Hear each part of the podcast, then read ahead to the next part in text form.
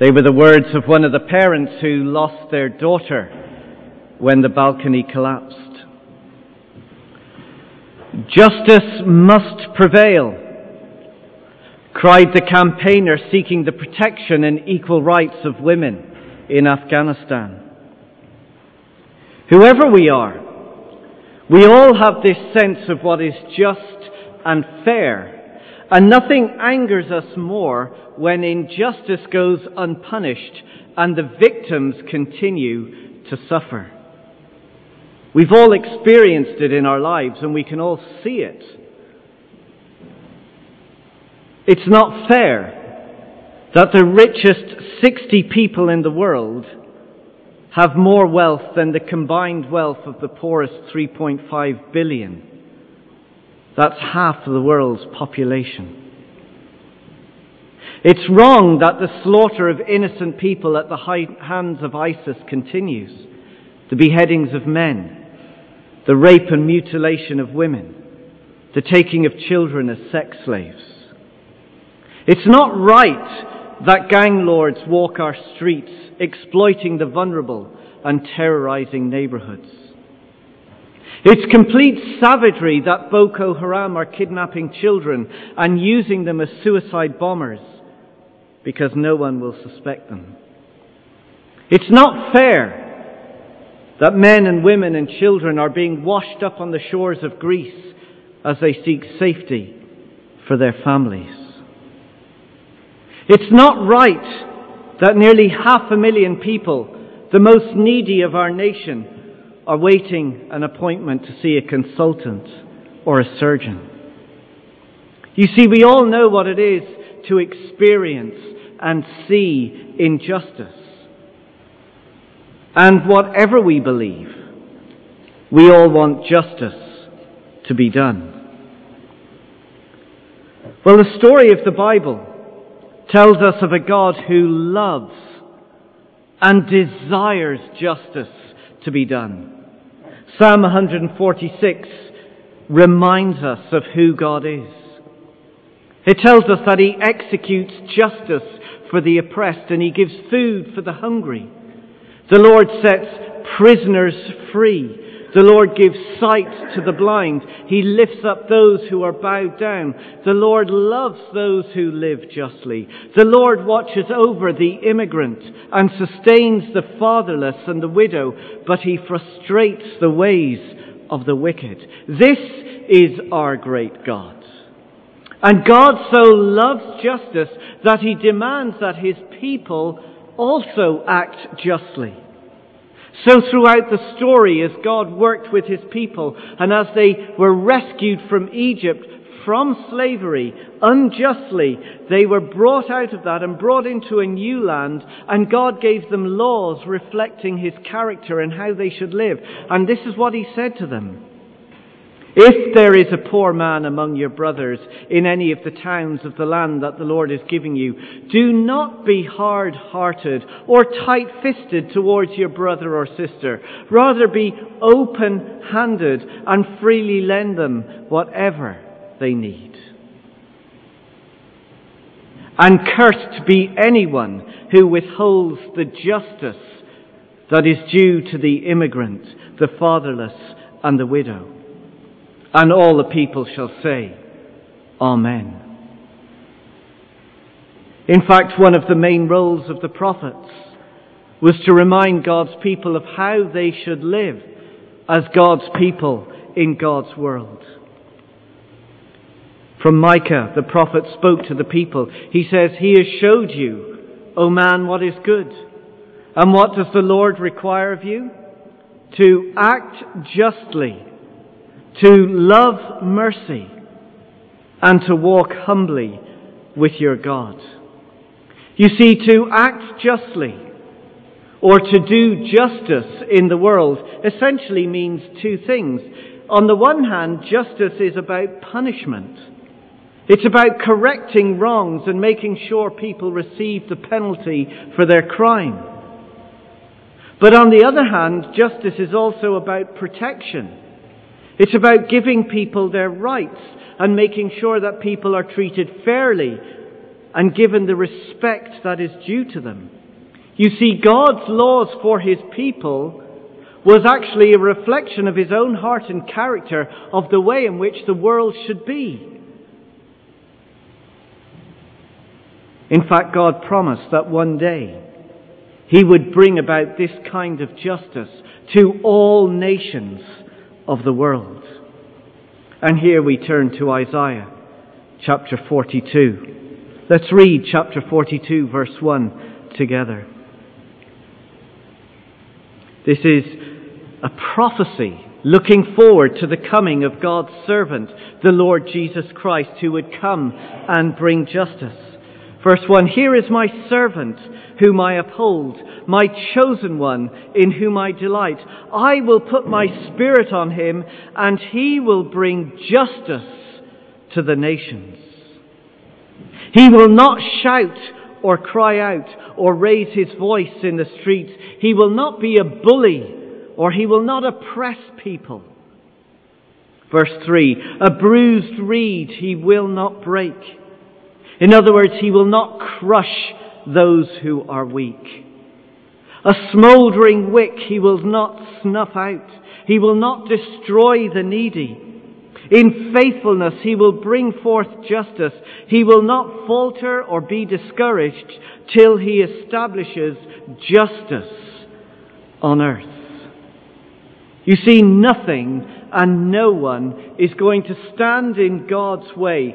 God will not rest until justice is done. All wrongs will be punished. The vulnerable will be protected, will be protected. God, since Adam and Eve fell and the curse came upon the world, God is intent on renewing and restoring and making everything right and putting things back together the way they should be. Well, if that is what God has promised, if God has promised to bring justice, then where is justice? You see, God has promised to renew and restore, but nothing, it seems, seems to be happening. This is the struggle that we find throughout the story of the whole Bible.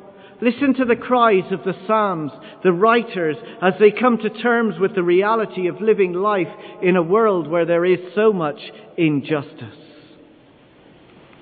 My soul is in anguish. How long, O Lord? How long? How long, O Lord? Will you forget me forever?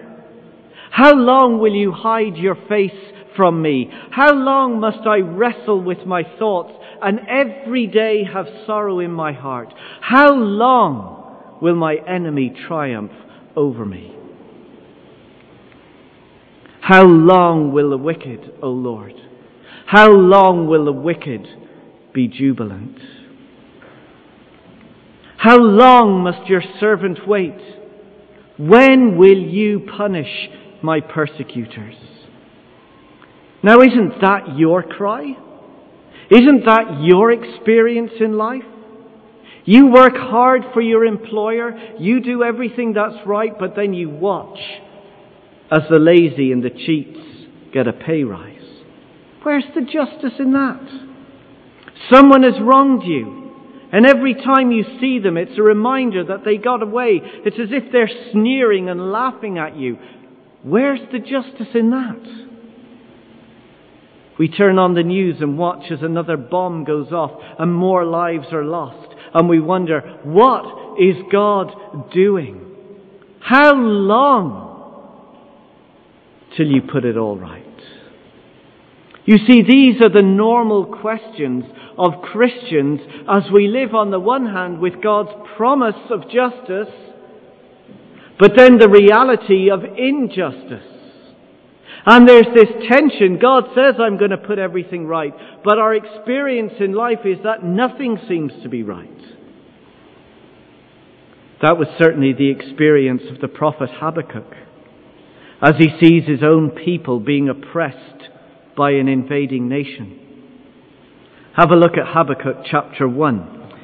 It's one of those books that are there, but we find hard to find. It's on page 490, I think, if you're using a red covered Bible. Sorry? Oh, sorry, 940. 940, Habakkuk chapter 1. So here's a man called by God a prophet to speak into the people in their situation. He knows of God's promise of justice, but yet his experience in life is one of injustice. Page 940, Habakkuk chapter 1. Let's pick it up in verse 2. How long, O Lord, must I call for help? But you do not listen. Or cry out to you, violence! But you do not save. Have, have you not heard, God, the cries of those 270 girls that were kidnapped by Boko Haram or the 1,000 other children who've been snatched on their way to school? Have you not heard their cries at night as they long for their parents? Verse 3. Why do you make me look at injustice? Why do you tolerate wrong?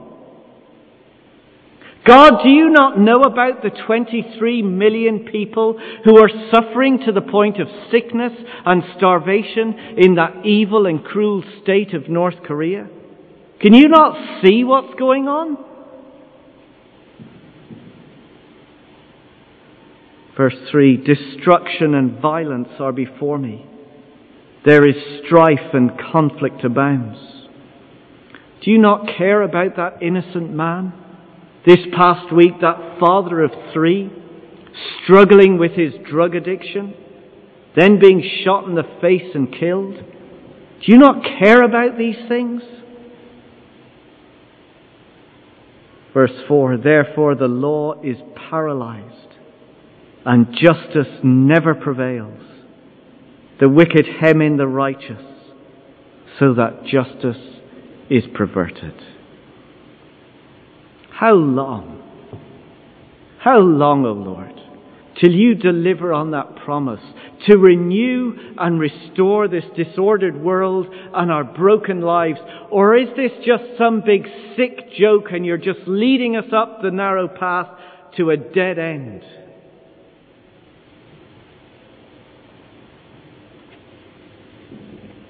Well, God has answered. God has answered in time and in history in three ways. First, justice has been done at the cross. You see, when Jesus came and moved into this world, he moved into a world of injustice. He wasn't immune to the suffering. He was a man who suffered unjustly. Jesus was innocent of any crime. He was without sin, but yet he was beaten, whipped, crushed, broken, crucified on a wooden cross. But Jesus' death was so much more than just identifying with the injustices of the world. His death was our substitution. Go with me, please, to Luke's Gospel, chapter 23. Luke's Gospel, chapter 23. In Luke 23, we have the account of Jesus dying on the cross, his execution. And as Jesus was crucified, you remember that he was crucified with two criminals, one on either side. And we pick it up in verse 39. So we picture there this innocent one crucified on the cross. Verse 39, and one of the criminals who hung there hurled their insults at him. Aren't you the Christ? Well, save yourself and us. But the other criminal rebuked him. Don't you fear God, he said since you are under the same sentence? We are punished justly, for we are getting what our deeds deserve. But this man has done nothing wrong. You see, in the history of the world, there is only one who is truly innocent. That is the God man who hung on the cross. We might not be responsible for acts of terrorism. We might not have siphoned off taxpayers' money into our own personal accounts. But each one of us has acted unjustly towards others. Our words, my words, have hurt the innocent. Our greed, my greed, has caused needy people to suffer. You see, if justice is to be done, if we want God to bring His justice, then we too deserve to be punished. If we want God to come right now and correct all wrongs and put everything right, then that means God must not just deal with the world, He must deal with me. Why should I be excluded and stand apart from it all and be let off the hook? Well, in history, God has come in the person of Jesus Christ. Jesus came into this world to be our substitute, and he was treated as you and I deserve to be treated, because Jesus came and took all our acts of injustice on himself, and so the justice of God falls not on us, but it falls on his Son on the cross who takes the blame for all that we have done wrong. Verse 42.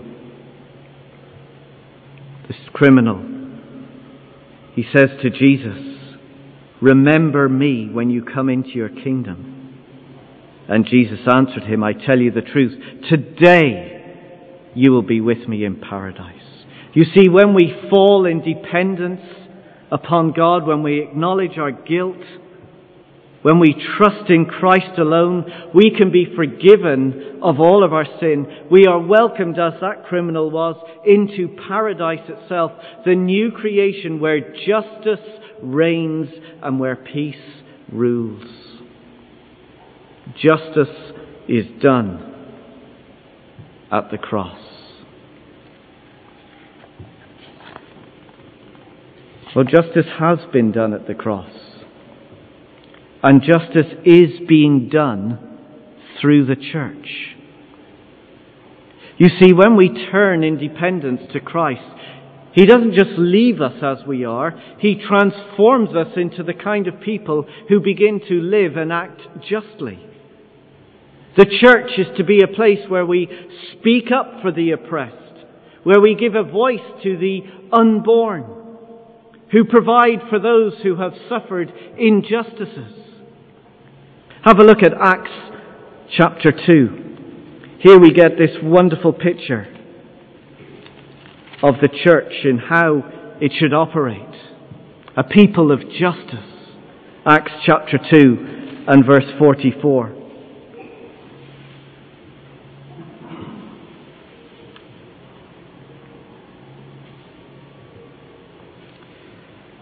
So, chapter 2, verse 44 all the believers were together and had everything in common. Selling their possessions and goods, they gave to anyone as they had need. This is the picture of God's new people, the church. Those who've been changed by God now begin to reflect the very character of God to others. They look out for the most vulnerable, the weak and the poor. They look out for those who've suffered injustice. In fact, those who have much have a very special responsibility. Have a look at chapter 4 and verse 34. Again, we have a picture of what the church should be. As the believers met together, look at verse 34. There were no needy persons among them For from time to time, those who owned lands or houses sold them, brought the money from the sales, and put it at the apostles' feet, and it was distributed to anyone as he had need. You see, the needy today is the refugee who is fleeing from Syria. It's the homeless person, which includes those who are living in emergency accommodation. It's a single mum who's suffering abuse at the hands of her so-called lovers. It's the father who's having to work three jobs trying to make ends meet. It's the immigrant who can't speak English and needs help and support. If we are people who've experienced the grace of God, where the justice of God has not fallen on us, but upon His Son so that we can be forgiven, if that is our experience, we will be a people who are seeking justice in the lives of those who are most needy. Instead of crying out, what is God doing? What are God's people doing? One of the ways we seek to do that as a church is through what we call ministries of mercy. We have a financial fund to provide for the practical and social needs of other people. In some way to reflect the character of God to those who do not yet know God. So God's plan is not that justice has been done on the cross, but, but justice is being done through His people the church. But there's a third way. Justice will be done when Jesus returns. Have a look at Revelation chapter 6.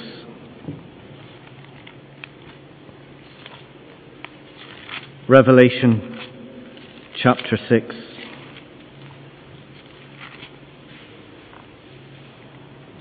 Revelation is this spectacular vision of what is going to happen in the end. If you want to know how the history of the world, the story, is going to reach its conclusion, read Revelation.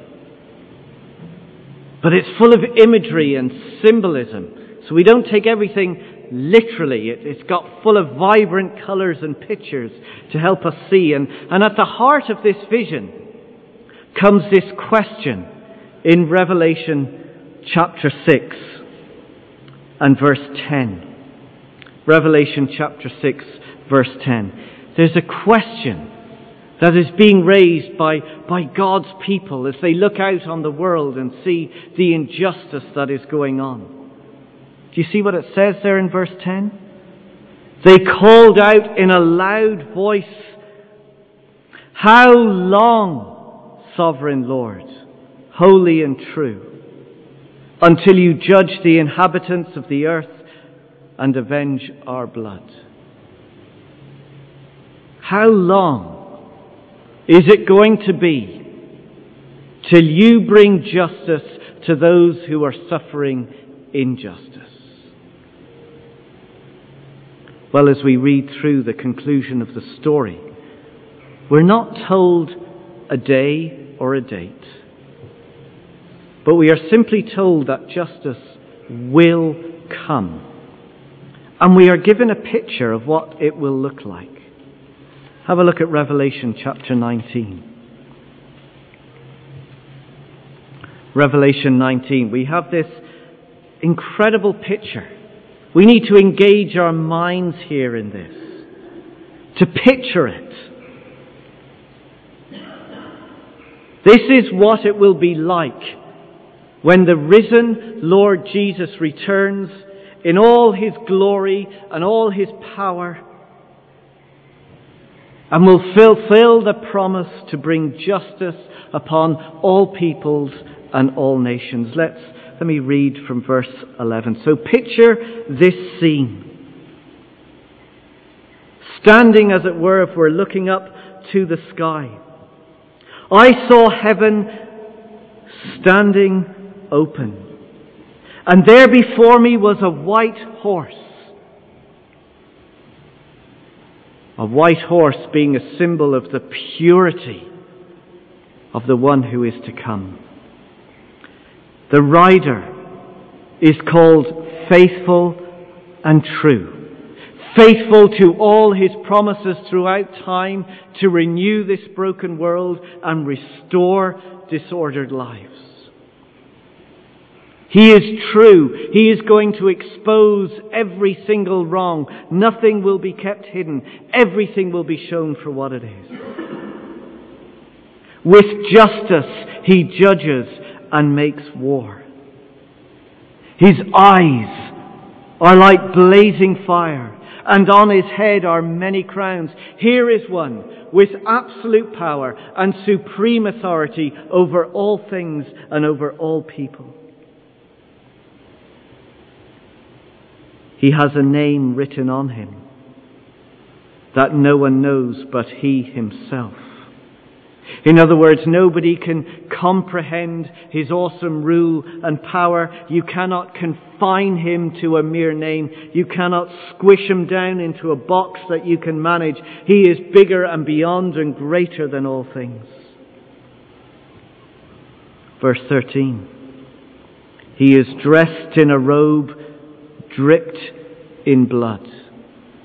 Because this faithful and true rider on his white horse is nothing less than the crucified Jesus, whose blood was shed for you and for me, and now he comes in victory and in power. His name is the Word of God.